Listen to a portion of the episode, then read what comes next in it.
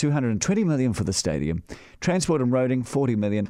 Avon River Red Zone Greenspine also gets 40 million. Apparently, uh, when Mayor Lianne Dalziel and the councils announced this, uh, there was a round of applause from the public gallery. But John, I gather you weren't so happy about this decision. Yeah, good afternoon, Andrew. Yeah, I, the our Christchurch City Council uh, stand for three I's: insolence, ignorance, and incompetence. And that came clearly today when one of the people who were there, a business community leader, said, "Well, we vote you people in to make these decisions." So, in other words, these are the competent people with business acumen making this lost venture uh, decision to put a white elephant into Christchurch, even though we had the AMI Stadium that sat here and was used 40 times a year. Mm. Uh, under its prior to the earthquake. Now we've got this thing saddled around our neck. This should have been a referendum, Andrew, spending $220 million. It's not set in concrete yet. They've still got to go back with a business plan yep. to central government. But uh, yeah, I'm, I'm incensed because this city's broke. It's bankrupt. And Lianne Dalziel is completely, and her council completely and utterly out of control, and they should be removed immediately and commissioners put in. This city is in a state of chaos. Hello, Barry. How are you? Good. The politics of bread and circuses. Yes, that's true too. By Peter Eisinger, a uh, professor in urban economics. Yeah. It's been the same since the Roman times.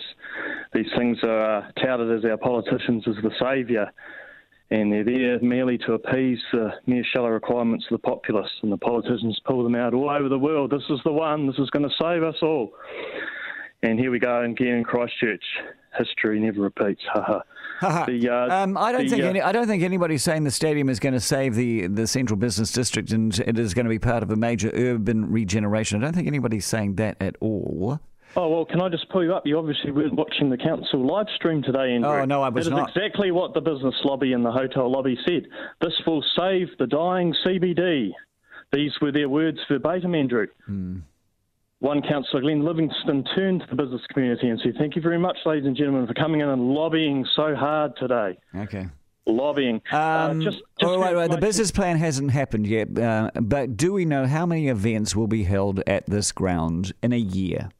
Now, what we do know, Andrew, is that there will never be a business case because the Worldwide Economic Consensus Re Stadia, if you're familiar with Rosentraub, Eisinger, yeah. and or Malunga, yeah. is they do not make money at all. No. They are merely exaggerated flow-on effects, exaggerated externalities, and mythical multipliers are pulled out every time by the very lobby groups wanting to see these things go through. But I can tell you the debt on the Dunedin venues books for the Dunedin Stadium if you'd like to hear. Yeah, go on then. As of 2016, there was retained deficits of $21.3 million, but the debt on the books to date is $58 million.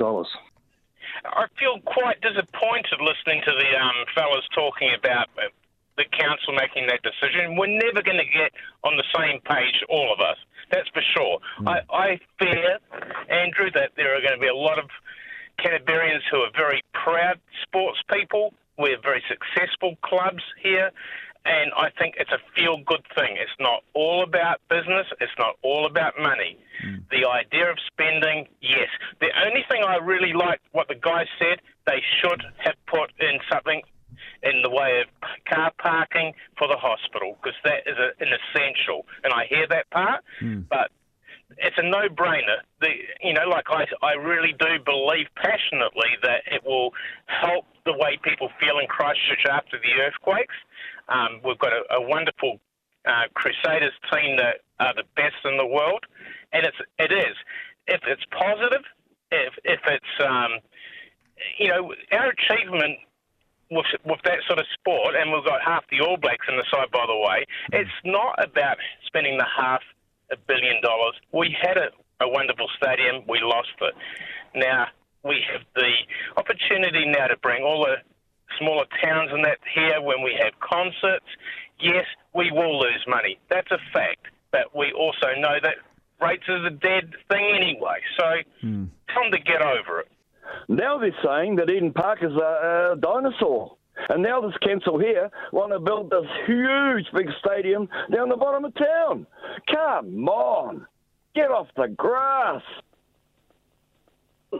Quite simply, I don't understand why people are thinking we have to do infrastructure, infrastructure, infrastructure, and everything else goes on the back burner. Infrastructure is all well and good, but it doesn't generate anything. What uh, that stadium will do will be generating activity, generating economic movement, and that will help fund everything else. I mean, you can do it all at once, and You've got to have life in a city. Otherwise, you've just got a bunch of houses and a bunch of people who go to work and go home again, and that's no way to live.